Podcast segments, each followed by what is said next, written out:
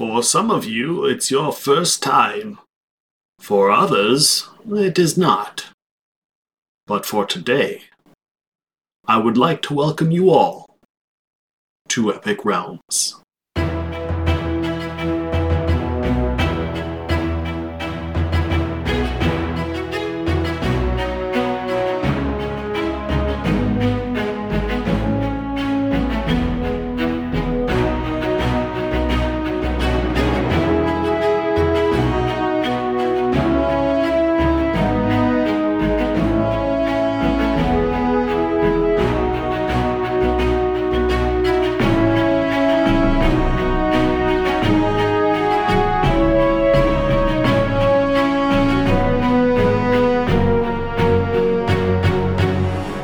Hello, friends and enemies, heroes and villains. Welcome to Epic Realms. Uh, just a little pre show note for those that are watching the live stream. I am raising funds for Movember. Movember takes place during the month of November, raising funds for prostate cancer, testicular cancer. So if you're off put by the caterpillar on my face, uh, don't be. So it's a good cause. If it's something you are interested in, go to the Movember website, movember.com, and uh, go ahead and help out there. They do all kinds of amazing things. Our guest today has been doing paranormal talk shows for over 17 years, be it Darkness Radio, Coast to Coast, and now the Paranormal 60. He's also the lead investigator on the shows The Holzer Files, Curse of Lizzie Borden, and most recently, The Ghosts of Devil's Perch. Please welcome Dave Schrader to the show. Dave, how are you doing? Doing good, Nick. Thanks for having me on. You've been interviewing for people for so long, and, and I've got to ask is there a defining moment that attracted you to the paranormal? Something that just stands out that you're like, this is a place that I can pinpoint, or is it just multiple things? No, it's just being kind of surrounded by the paranormal my entire life, uh, from childhood uh, visitations from my dead grandmother to growing up in a haunted house to you know Bigfoot sighting when I was like 11, 12 years old in Foley, Alabama, UFO sightings in 2006. So I've really kind of just been in the right place at the wrong time most of my life. And because my mom was so open to it, my family was so open to it, nobody ever squelched my interest. So it allowed me to just delve into it and, and educate myself. Was it easy to find find people and find information at that time? You know, obviously now it's all over the place, but back then, you know, sure. There was Hans Holzer had books. Of guy wrote over 145 books. So they're like every week, I think he was putting out a new one. Um, then uh, the the Warrens, um, you know, and my uh, D. Scott Rogo, William Roll. There's so many different authors that came out sharing stories of the supernatural and the paranormal, and then there was In Search of and Sightings and Unsolved Mysteries, and you could always find some corner, some deep dark corner, and you know, if you're looking for the weird, it's there. There were books even where I grew up at Trinity Lutheran grade school, there were books on Loch Ness monster and Bigfoot and ghosts and you know we dug around in them and i just i loved it. I love the mystery. I still do. I just think it's fascinating the the life we lead and then the little mysteries that live in the spaces in between. What came first? Uh, you obviously you were doing darkness radio 17 years ago. Were you doing that or were you working on other paranormal projects and stuff or was that kind of like the first big step into the door to work with all of the people that are in that world? Yeah i i was a fan of Ghost Hunters and um, all the TV shows like everybody. And when I had gone out that October, I think it was to uh, UNIVCon in, in, in Pennsylvania, and met Jason and Grant there, and uh, became buddies with them. And then I had an opportunity to to you know start a radio show with a friend of mine, and and he's like, "What kind of topic do you want to do?" I said, "Why don't we do the paranormal?" And he said, "Who are we going to get?" And I said, "Well, I just made friends with Jason Hawes, Grant Wilson, John Zaffis, Rosemary Ellen Guiley. Let me reach out to them and ask. And I did. And that's an and amazing was, list. Yeah, to start off, my first four episodes, that was pretty much it. Uh, and then I had a local author here in Minnesota, Annie Wilder, who had just written her book, House of Spirits and Whispers. And uh, she was phenomenal. So I came out swinging and we never really looked back. And once I cracked that egg of having Jason Hawes on, everybody else and, you know, Ghost Hunters was willing to come on, and then every other paranormal show realized we were okay and and came on and did the show with us. So it just grew from there. And and you know, I was with Darkness Radio till January of this year, and then took a couple months off just as a mental break, and then uh, booted back up with a new series called The Paranormal 60, uh, and that's what I do now. So I just I enjoy doing it and having that opportunity to kind of marry my my two fascinations. I loved radio growing up and wanted to be on radio, and loved being uh, involved in the paranormal, researching it, living it. Uh, so to be able to put them together was you know was a no brainer for me. Was Art Bell much of an inspiration for for you and the show? Oh, sure. Yeah, Art Bell is amazing. Um, you know, George Noory, Art Bell. I had a chance to uh, Ian Punnett. You know, Ian Punnett was the first uh, fill-in host. Okay. For for Art Bell, and then they brought George Noory in, and you know, I, am friends with Ian, and Ian's the one that recommended me to Coast to Coast. So I got to fill in for five years, and then that led me to the opportunity to take over Midnight in the Desert, Art Bell's final show. Yeah, and I'm I, for what it's worth, I'm the only other host in the world besides Art Bell that hosted Coast to Coast and Midnight in the Desert. So yeah, that's awesome. I got to do his first show and his last show, and uh, enjoyed doing both. So it's it's afforded me an opportunity to meet a lot of cool people, see a lot of amazing sites and experience things beyond my imagination. How was it for you going with the, uh, you know, there's format changes because they're all a little bit different because you guys were on the radio for a while and then podcast coast to coast is obviously a little bit different. Uh, Paranormal right. 60 now is, you know, not the same as Darkness Radio. It's a different format as well. Mm-hmm. Um, going and, you know, live stream formats, podcasts, radio. How was that format change constantly for you? Was that easy for you to adapt? To adapt? Sure. I mean, I've got the attention span of a gnat or a kindergartner on pop rocks and jolt soda. So it, has been fine for me. You know, it's just slight adapt uh, adaptions and um, doing what I do. So I, I already know the basics of it, whether I'm doing it for three hours or, or a half an hour, I can adjust. Yeah. I kind of like the new style with Paranormal 60 because when I have guests on, like tonight, after you and I are, are finished up and such on Monday night, I have um, yeah, two great guests talking about UFOs and alien abduction and just cool stuff. And I, you know, two of them coming from two totally different perspectives. One guy was abducted, and one guy is going to talk to us about the science of how some of the claims regarding UFOs and aliens can't be true. So we're going to hear both sides of that spectrum. Uh, and and just having those kind of conversations, but then we get right to the meat of it. Yeah, it's not hours of little pieces of breadcrumbs we're, we're following a trail on. You know, I just try to get right into the sandwich of paranormal. Yeah. let's start eating it and enjoy it, you know? That's awesome. And that's, uh, are you live on that then tonight on YouTube yeah. there? Awesome. Yeah. That's, be, you guys, that's yeah. at the Paranormal 60, I believe. I got it right here in my notes. Yeah. It's a Paranormal 60 podcast. Uh, just find the Paranormal 60 uh, YouTube channel. Yeah. And people can watch along Monday and Friday nights live and then the audio is fed out to platforms all over. So however you listen to podcasts, you're going to find Paranormal 60. And we've got, I think, tonight will be my 87th episode of this. So it's, you know, I'm already coming up on 100 episodes pretty quickly here, but probably by the end of the year. So it's pretty exciting to, you know, have that opportunity to reinvent myself, kind of keep things moving. And I, I took it to a format like this where I can look you in the eyes and we right. can have this conversation. And I like that. And I think it plays better on the audio version as well because it's more engaged when we're looking at each other and talking than, yeah. you know, when we're sitting alone in a studio just staring off into space in between. So yeah, you're keeps... listening for audio cues to to when you can hop in or no one's right, talking exactly. over each other. Yeah. Do you still stress out before a show? Obviously, you know, or did you ever? Oh, way in the beginning, sure. Um, and it depends on the guest, the guest. and if I feel like it's going to be something you know, once in a while on coast to coast, I would dig into something like alternative medicine or alternative energy, things I don't know anything about. Not that I know anything about anything, you know, it's all about learning and education. But uh, when I had to talk to Dan Aykroyd, it was overwhelming. You know, that was nerve wracking. I, I, talked to him twice, once yeah. back when I started in 2006, and then once about uh, nine years ago when his dad wrote the book and I had him and his dad on. That was intimidating. Uh, you know, talking to some celebrities has been more tongue tying. You know, I had a chance to talk to uh, Henry Winkler on my show. So talk to the Fonz, talk about the ultimate penultimate paranormal personality, the right. Fonz. Yeah. Right.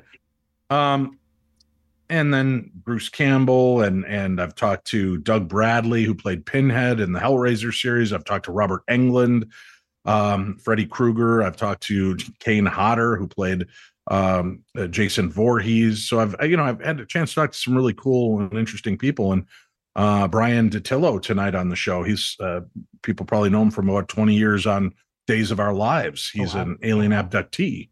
So uh, it's a cool opportunity to talk to somebody that's got this interest and and is open and willing to share it with our listeners.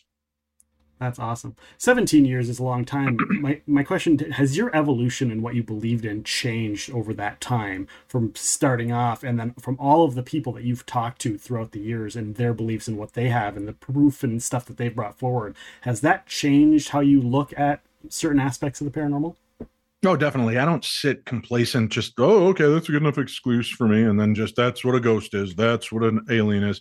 It's always evolving. It's mm-hmm. always learning and adjusting and sometimes you you start to make it like a perfect stew. I you know this makes sense to me from this aspect of of investigations and this makes sense to me from that aspect and this is cool and that's interesting and you you know so i've i've kind of evolved and piecemealed this frankenstein puzzle of the paranormal together for myself cobbling it together of things that comfort me or make me feel like i have a good understanding or grasp on some of the concepts until the next person comes up and blows my mind open with new ideas.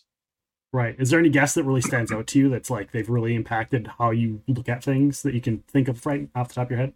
Gosh, so many. Uh, from Dan Aykroyd to Dr. Barry Taff. You know, I remember sitting there listening to Dr. Barry Taff talk to Art Bell on Coast to Coast AM, and and have these conversations about the supernatural and the paranormal and and I would sit riveted in my car in my driveway for 45 minutes after I got home because I didn't want to I didn't want to stop listening. Right. And I got a chance to become friends with Dr. Barry Taff and had him on my shows and so it's pretty pretty cool but it's just you know I've, I've had a chance to talk to everybody from major celebrities to uh, Lorraine Warren was amazing to chat with numerous times to you know mom and pop people that have had experiences.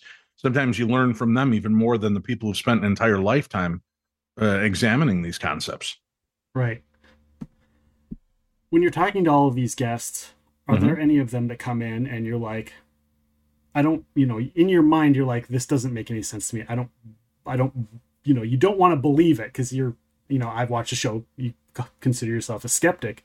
Mm-hmm. How do you go, okay, I want to believe this and I want to give the opportunity, I want to give the audience a chance to make their own decisions. Do you have a problem sometimes like going, man, I, I can't swallow this, but I still got to put on the show? Or is it just like, I'm going to put on yeah, the show and do the best yeah, we're human, right? We question and sometimes things are just like, no, nah, that doesn't add up. But, and I try to find polite ways to push and need that question in and, and get them to respond in a way that I think is more insightful or impactful than just some broad stroke comment that they made like this is what it is this is all. Well there's got to be more to it but for years i mean i've listened to people's stories and and encounters and a lot of them don't make sense to me but it's not my job to judge. I really just want to kind of be the sounding board for you who's having this experience to feel like you have a safe haven a place to talk without being judged. And then there have been shows where at the end i think that was complete rubbish, total nonsense. And then I start getting emails from around the world of people going, I listened to that show and it really impacted me because I've had that experience the exact same way. And I thought I was going insane. I was suicidal. I, I, you know, I got on drugs and alcohol because of that. Now I know I'm not alone.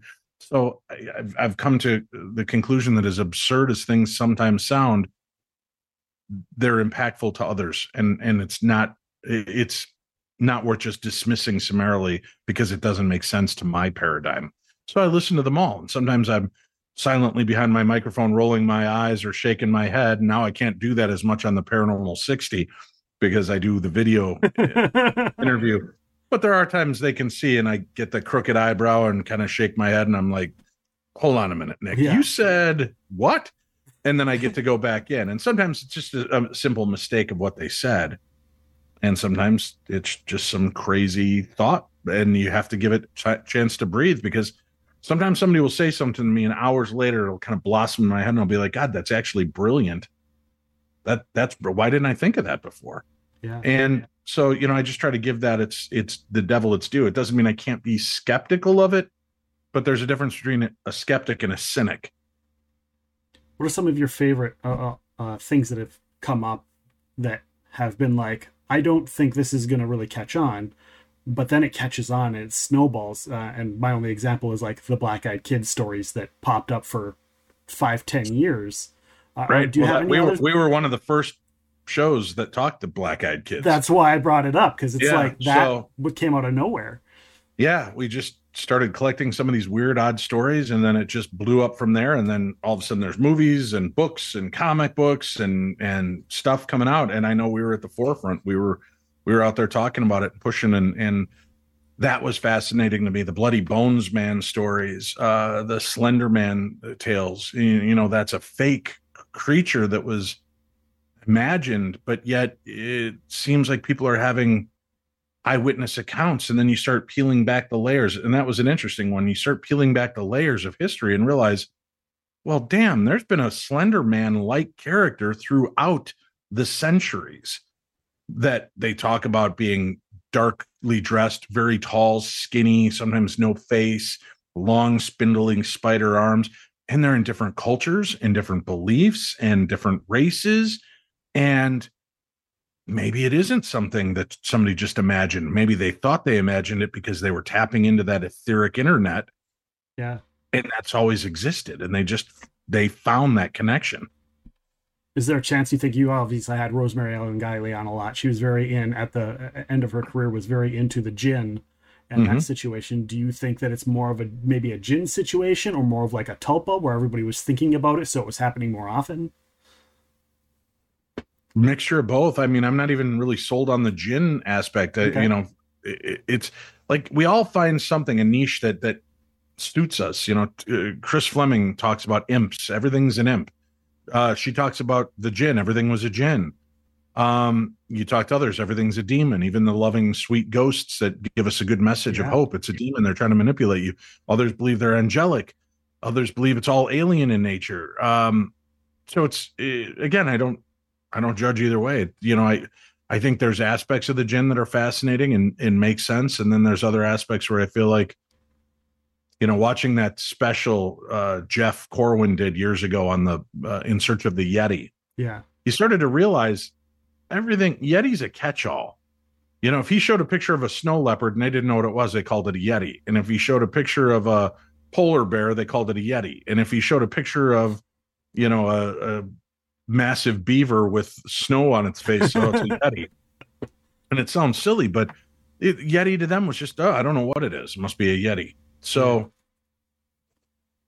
you know, trying to discern and define that's our problems as humans, right? We want to put everything in a perfect little box. Right. And now I'm realizing those boxes drip into one another and they they cascade down into other aspects. And sometimes that box goes back a lot deeper than the box below it or above it. And and this box only goes to the right or the left. And and you can't you can't assume that anything is any one thing. Yeah. I think in the case of ghosts, yes, some of them are dead spirit. I right now die on your show, out pops my spirit, and then it takes over. That's an intelligent haunting. Um, I think there are residual hauntings playing out around us all the time, but we don't always hear it because there's so many distractions.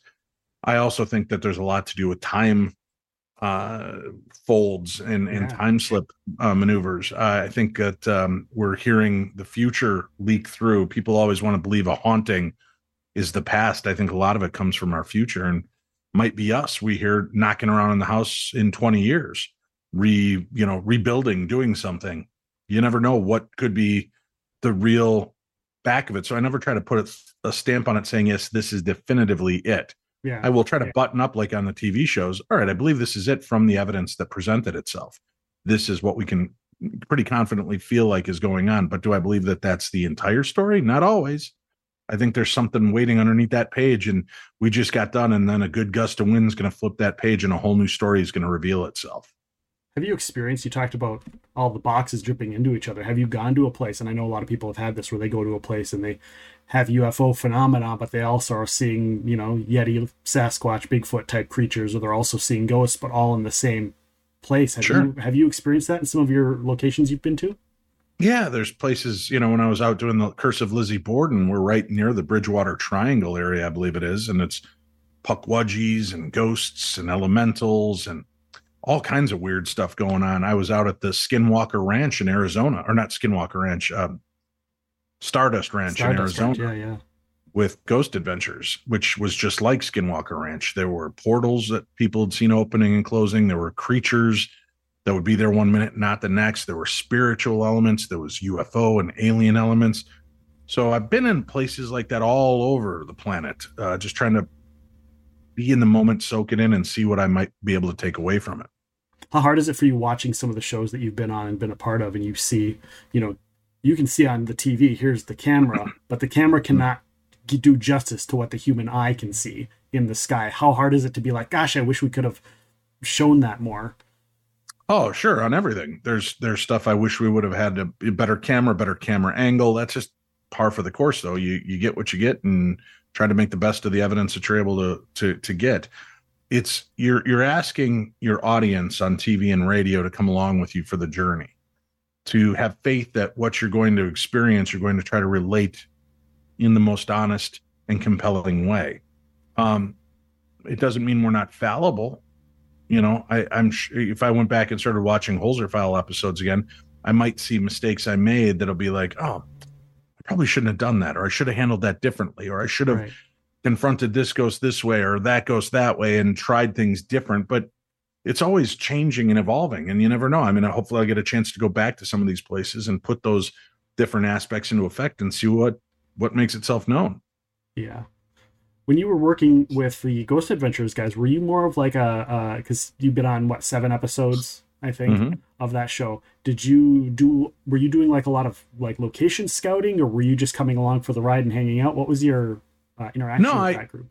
Originally I just was friends with them when their first documentary was coming out. Aaron Goodwin was a fan of uh, my podcast, and he reached out and he's like, "Yo, bro, I gotta, I'm with these guys, and we put together this, you know, documentary, and it's gonna air on Sci-Fi Channel. Would you, you know, you want to talk about it? And why don't I have you guys on? Oh, okay. So I had them on, and we talked about it, and we just hit it off and became like brothers. And then they knew that I was doing events with the Ghost Hunters crew, and uh so they hired me for a couple of their little events and then they realized what a raging pain in, in the ass it is to run those events and they said how about if you just take over running the events for us and we'll show up and i did that um and i did that for quite you know quite a long time six seven years uh maybe even eight years and then um retired from doing those big events uh, where i was running them because i got tired of it Yeah. but uh, then you know i what was it 2000 maybe around 2013 i think i was shooting a breeze with with um Zak and i had helped them from time to time. He'd be like man do you know of any place in california or nevada or arizona? And i'd dig up some weird random place for him. And then he said why don't i just hire you on as a researcher and a location scout? So for five years i did that. And uh i did that. Now it's been gosh six years since i've done that job. So you know that was a fun job but it also gets to the point where it's like all i'm doing is sitting at home reading online and gets kind of boring after six years. You want to move on and do something else. So uh, and he was always kind enough to bring me on episodes and uh, you know we did paranormal challenge together back in 2012 um so it's just been a, it's been a fun ride. I just buckle in and whatever the roller coaster takes me that's Yeah. where we head. Well, how did you get in on the Holzer files then when they when that came up? Oh that was a virgin sacrifice Okay. yeah i just no Did you have to I, uh, to read yeah. seances or? I had a, I was friends with Alexandra Holzer from way back uh, when we started the show. She got her first book came out, Growing Up Holzer or Mhm. Growing Up Haunted, I think it was, and um, her father's final book was coming out. So I did a bookend episode where first hour I talked to Alexandra Holzer, second hour I talked to Dr. Hans Holzer, and we just became friends. And then I hired her to a couple of events that I was hosting out east and she came out and did some talks and we just hit it off. And then when the opportunity arose and the network reached out to me and the production company and said we'd like you to be our our lead investigator once they told me what they were doing i jumped at it. I was like god this is an amazing opportunity. I'll take it. And that's you know what got me on the holzer files when you were putting together that show and working with that crew was did they come to you and say this is what we want or were you able to put an input? Because to me that show was a lot different than a lot of the other paranormal shows we've seen because it's not hey let's prove that the paranormal is real. Right. It's more of this is a story we need to tell and figure out what the situation is and the paranormal is part of that. You're not trying to prove anything. And I thought that that was really intriguing, and that's what made me go, "This is a really cool show compared to all of the other paranormal stuff out there." Uh, how did that kind of? Yeah, I enjoyed it. I, I loved that aspect. I love that we were able to kind of do it our way. We were never forced to say it's a demon. You know, uh, Dr. Holzer, I don't, I don't think maybe m- more than twice, two or three times in his career did he really fold into the demon category. Yeah.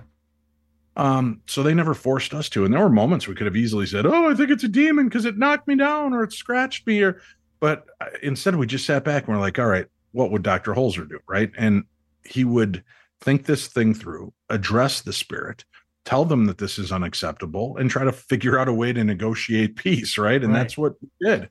So it gave us a cool opportunity to do something. I really loved it. I, I still maintain had they named it anything else, I think we'd still be on there. I think they should have named it Holzer's Ghost Files.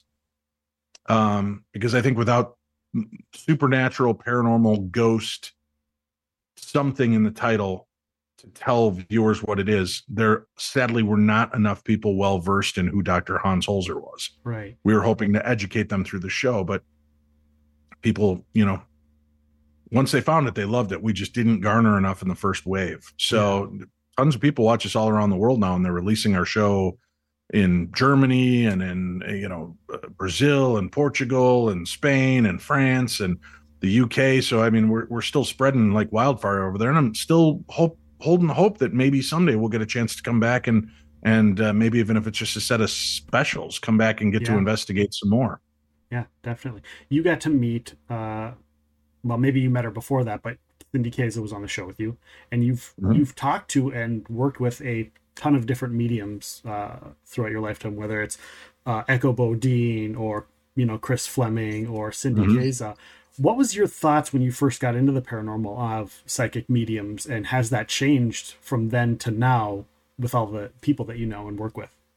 I believed in psychic phenomena. There were enough uh, Miss Cleos out there. For people that don't remember Miss Cleo, she was the tele- television tarot card reader, uh, woman from New York using a bad fake Jamaican accent, uh, and and that kind of leaves you know just a widespread. Oh yeah, this is real. And then I watched Sylvia Browne on on Montel Williams and a couple other shows, intrigued, but just so somebody who saw the light and is working in this field. She was so cold and I just, I never liked her. I thought she was garbage uh, with what she did and how she treated survivors and people that were dealing with loss.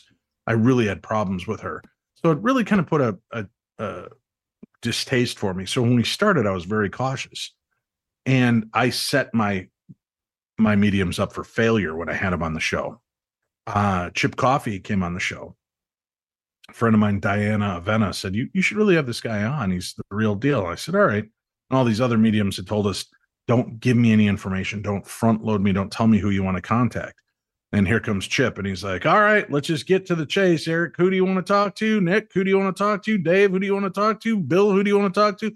And I'm like, "Well, I thought you're not supposed to." And he goes, "I don't have time. What do we have? Seven, eight minutes for each caller? You want me to sit here and thumb through their spiritual Rolodex till I find the right person, or do you want to tell me and we'll try to connect to them?" I was like, "Wow." So what I done was uh, I lined up all the guests. I knew everybody personally, and I said, "Hey, you want to get a free gallery or a free medium reading?" Sure. I knew they'd tell if they were being swindled or lied to. yeah.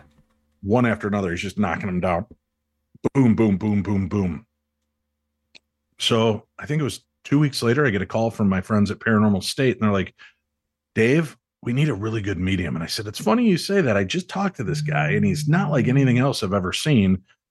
His name is uh look at the rookie. I left my alarm on. Um, I said his name is Chip Coffey, and uh he's out of Atlanta. And they said, All right, do you have his, his contact information? I gave it to him. Uh two days later, I think it was, he was on a flight and filmed his first episode with them. And uh the name, I think, is the name of the episode. And he is still very prevalent and prominent in the paranormal field. Um, you know, I, I spoke to Mary Ann Winkowski, the real uh, ghost whisperer. That's who the show is based on. And skeptical, completely skeptical, especially because they made a TV show about her. So I was like, okay. And she blew me away. Again, she saw things like closed circuit TV. So Wow. when if if you have a ghost in your house, she can see inside your house. If you don't, she can't. You know, if there's no ghost, she can't see inside your house. So with that, I'm like talking around the phone one day, and she goes, "All right, this is what you've got." And she starts detailing a room in my house down to minute details. She goes, "You're having activity in that room. It's got this in it, that in it, da da da da. da. This is and this is what you need to do to get it out of there." And I'm like, "How the hell? I don't post pictures. This was back in the day before you posted pictures of everything. Yeah, yeah. There was no pictures of the room. There was no no way for her to know this. And then I had all these people lined up, and they started getting readings from her, and she's popping off information she shouldn't possibly know, and not generic. Like my friend Susan, she's like, "Oh, honey, you have a there's a man in your front closet. You come in through the door. There's a closet immediately to your left.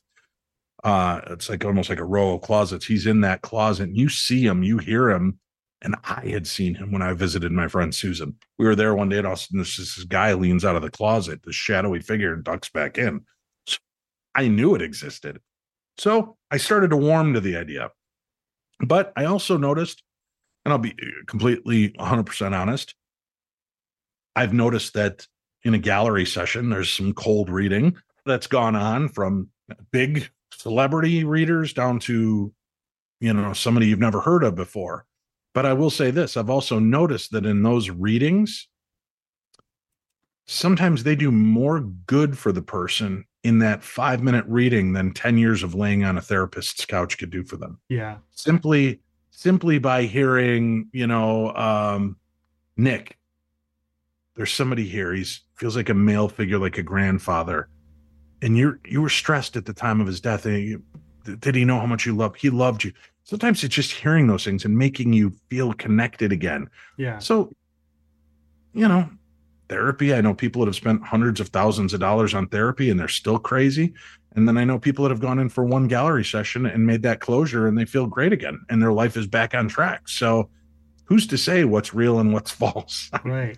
You know, uh, there's as many cases for me of people that I could say I don't I don't know that therapy is a real thing. Um so it's it's and I, I I'm going to get hate mail for that, but I'm just using it as an explanation. So I, you know, sometimes I well not sometimes we as a people we want to have something to believe in and follow. So when I can tell you, Nick, I've seen your future and it's positive, man. Things are coming your way. You want to hear that, Right. right? You're so you're gonna be like, man, that Dave's he's really good because the day after he said that, I walked out and a twenty dollar bill blew past my front door and I picked it up. And when I bent over, a tree had fallen, and had I been standing, it would have took taken my head off. Now Dave's the greatest medium you know, right? But it's because now you're starting to put things in the pigeonholes and trying to make sense of it. But if it makes people feel good and they're not being rooked, I'm okay with it. So my next question, kind of building off of that, Mhm. is- and it also jumps into the other show that you did, The Curse of Lizzie Borden. Mm-hmm. Um, we have watched, you know, people such as myself or other fans that watched the Holzer Files or listened to your shows. You know, we kind of got to see, like I said, your evolution. So we kind of know because you do the behind the scenes stuff and everything like that, and you come in and you have an experience like what happened with you and Chip at that table with the automatic writing. Chris, Chris, Yeah. Chris, sorry, I don't know why I said Chip. You, or we just we were talking I about both of them. So Yep. yeah, with Chris uh, Fleming, he was on there working with you on that, and you had that incident, and of course, you know, did that did that thing kind of change you as a human, as how you look at the paranormal? That part, that Oh, yeah. one incident. everything I've done in this field has changed my perspective. When I got knocked over in the first episode of Holzer Files at Whaley House, I've I've heard people complain and tell me they've been bit and scratched and pushed, and I'm like, okay. But I've also been privy to be at those events when I notice that it's, you know, maybe a woman that's trying to get Zak's attention that keeps complaining, something keeps touching me, and oh Zak, come help me, and then Zak could go over and stand by her side, and I'm not belittling their experience, but it always seemed to be you know, well, here I can help you. No, send Zak over. I don't know how experience, you know, how much this experience is real to you as much as you just want Zak over in the corner Right. of a dark basement while you're being touched by a spirit, right? So uh, some of it leaves you questioning. Um, you know, it's just it's all the process of of being in there and and trying it and seeing what happens. When I got knocked down, it opened up a whole new world for me because wow, there is a very powerful force. Yeah. And we watch that video footage back and forth, and I'm a big guy. and that thing hooked me up. My ankles bend, my knees buckle, and I go up and hit the ground after I hit Shane. Right. And I'm not even like trying to stop myself with my arms, which would be your natural predilection if you're going to go down. I was just like thrown and had no idea what was even happening at the time. So to have those kind of experiences, it's very eye opening. Um, when I went in to do the Curse of Lizzie Borden, Chris wanted me to have an experience. So he kind of put it out to the universe, show us, but use Dave as your conduit. And he didn't tell me that. And then I made myself open during the investigation. I'm like, hey, use us to help communicate. And I should have been more specific, meaning use our energy, not me. Right. And I began, I, I, when I was holding hands with Chris during the seance, we had our hands, you know, I was holding one hand with Sam Baltrusis, the other hand with Chris Fleming. And, and all of a sudden my right arm just starts like spasming and flipping out. And, I, and at first I'm like, what the hell's wrong with Chris? His arm is spasming.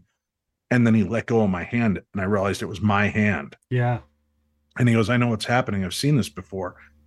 And I'm like, what do you mean? And he goes, just give me a pen and a paper quick. So they got him a pen and paper. And I couldn't open my eyes for most of it. Okay. I was like, I felt like I, I mean, I was wide and conscious, but I felt like I couldn't open my eyes. And I fought that opportunity. And I really, that pisses me off to this day. I wish I would have gone with it and allowed it to happen. But it was very violating feeling. It was very Yeah. frightening when you don't expect it to suddenly, you know, it's like when you've laid on your arm too long and you stand up and I'm like, oh my God, I can't lift my arm. I'm you're thinking about it, you're looking at it, and it won't move. That's kind of a, an unsettling feeling. Well, the same is said when my arm is moving and doing things that I'm not, Yeah. and I don't have MS, I don't have Parkinson's, I don't have uh, any kind of um, issue that should should make that happen. No neurological issues uh, that I'm aware of. So you know, I it was weird, very paradigm shifting. So it opens me up to these things, and then that I you know, Chris believes that it was because I got so open on Lizzie Borden that that's why I took the hit in um, Devil's Perch. Yeah. Personally, I I walked into that place memory of, of Richard Sims being shot, and I felt it, and I I thought I was dying. When you're doing those, did you get, or after you did those, was, uh, because Cindy does a lot of automatic writing, was she able to help you with that So, yeah, situation Cindy- and, and stuff like that afterwards? Yeah, she usually lectured me first. You know, knock it off. Stop tapping into this stuff. I, I've spent my whole life learning this. Don't just mess around with it because this is when you're going to get hurt. Right. And okay, you know, I get it. And uh but she she and Chris have given me grounding techniques and things to help me out so that I'm not as open when I go into places. But I also you walk that line where you're like, but that's why I'm here. I want to have this experience. I want something to make itself known. And and if I keep shutting it down, Right. you know, that makes no sense to me. Right. And I think that's one of the things I, I always talk about when, if I have a friend that's got a kid that they're like, I, they, well, they see ghosts and they don't. It's like, don't, don't tell them not to worry, like, because that closes them down. You know, you grow up, Right. that's how you grow out of it. When you're a kid, that's the best way to influence to get that, to get that going, Right. in my opinion. Uh, again, Oh, I agree. I agree. You've got to let uh, let nature take its course, and and hopefully you'll have those experiences. So I try not to shut it down, but I try to tamp it so that I'm more in charge of the moment as opposed to being a victim of it. You did a lot of stuff on your Paranormal 60 show where you got to look at the behind the scenes of Ghosts of Devil's Perch. Uh, explain to the people here, because obviously our audience, some of them know you, not all of them do.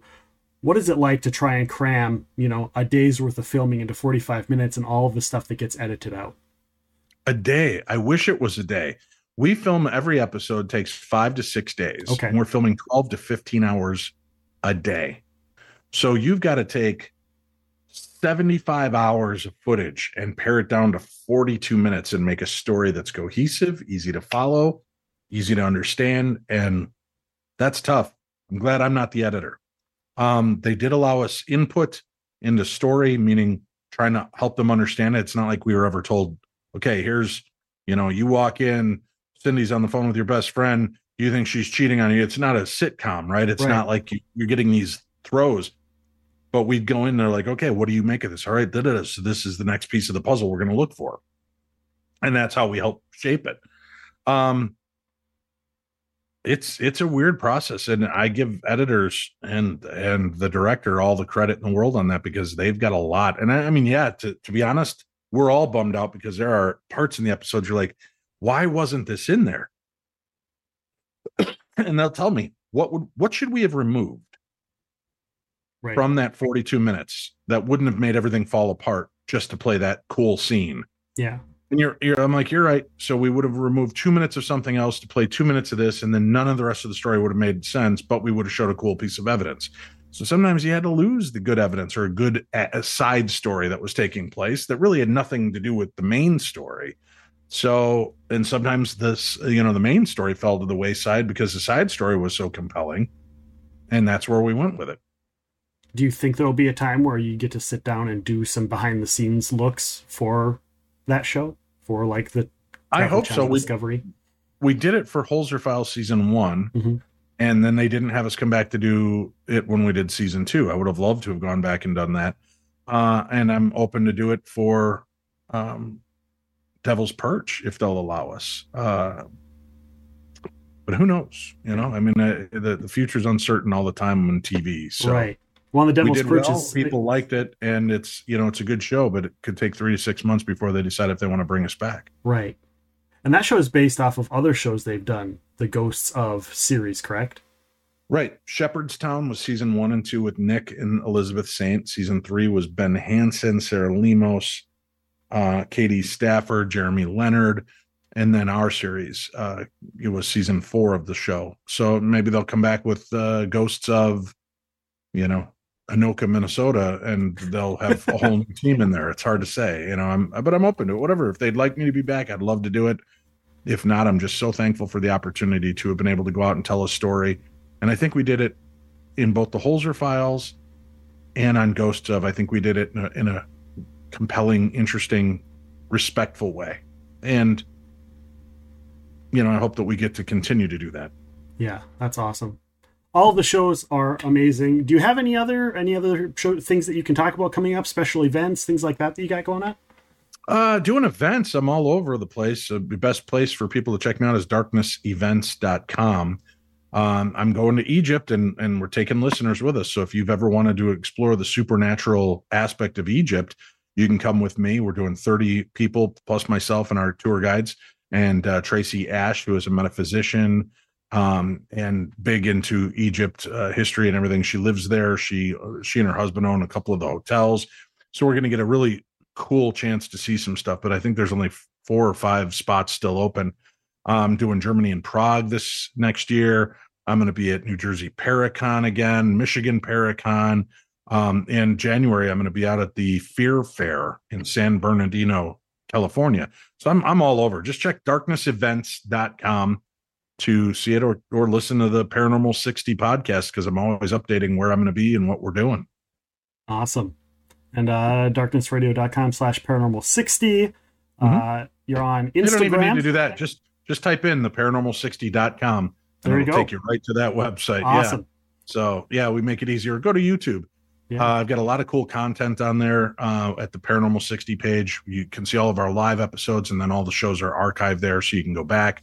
And we've got uh, like 80 some episodes up um, of the Paranormal 60 to go back and and enjoy. And then we did some uh, some cool shows called Freaky Friday Supernatural Swaps, where if I was out of town and I'd done an you know interview on Jim Harold's podcast, he would give me the video and on that Friday, I'd run his podcast, introduce him and his podcast to my audience, and they'd get to see me in the hot seat. So it was kind of a fun, fun way to do that. So I did that with Bridget Marquardt, the Ghost Magnet, and uh, the uh, the Rockstar Dads, the guys from uh, the uh, the rock band Bowling for Soup, have a show, and I've been on it twice. And That's awesome. and yeah, Aaron Sagers' talking strange and stuff. So I just it's a fun way to kind of you know keep it fresh and and give people a chance to see some other great shows that are out there. That's great. That's great. Instagram at official Dave Schrader, uh, Twitter the Dave Schrader, and YouTube at the Paranormal 60. Mm-hmm. People that are watching the live stream, stick around. We'll do some quick Q and A's here in just a bit. Uh, but first, I want to talk about our upcoming guest. November 14th, comic book writer and artist Erik Burnham is going to be joining us. Uh, he's done Ghostbusters, Transformers, GI Joe. The list goes on and on. He's going to be joining us live November 14th. That podcast will be available November 15th. December 12th, wrestling legend Wild Bill Irwin has worked for the WWE, WCW, ECW, AWA, WCCW, and every one of the territories that exists in the world. He's going to be joining us December 12th. That show will be available on the 13th. Thank you all for joining us and listening. Please make sure to rate, review, follow, subscribe, all of the buttons. Push all of the buttons. It helps us and in turn helps our guests. So for Dave, I am Nick, and thank you all for listening to Epic Realms. Well, there you are. I hope you enjoyed yourselves. And I do hope that you come back and join us again for Epic Realms.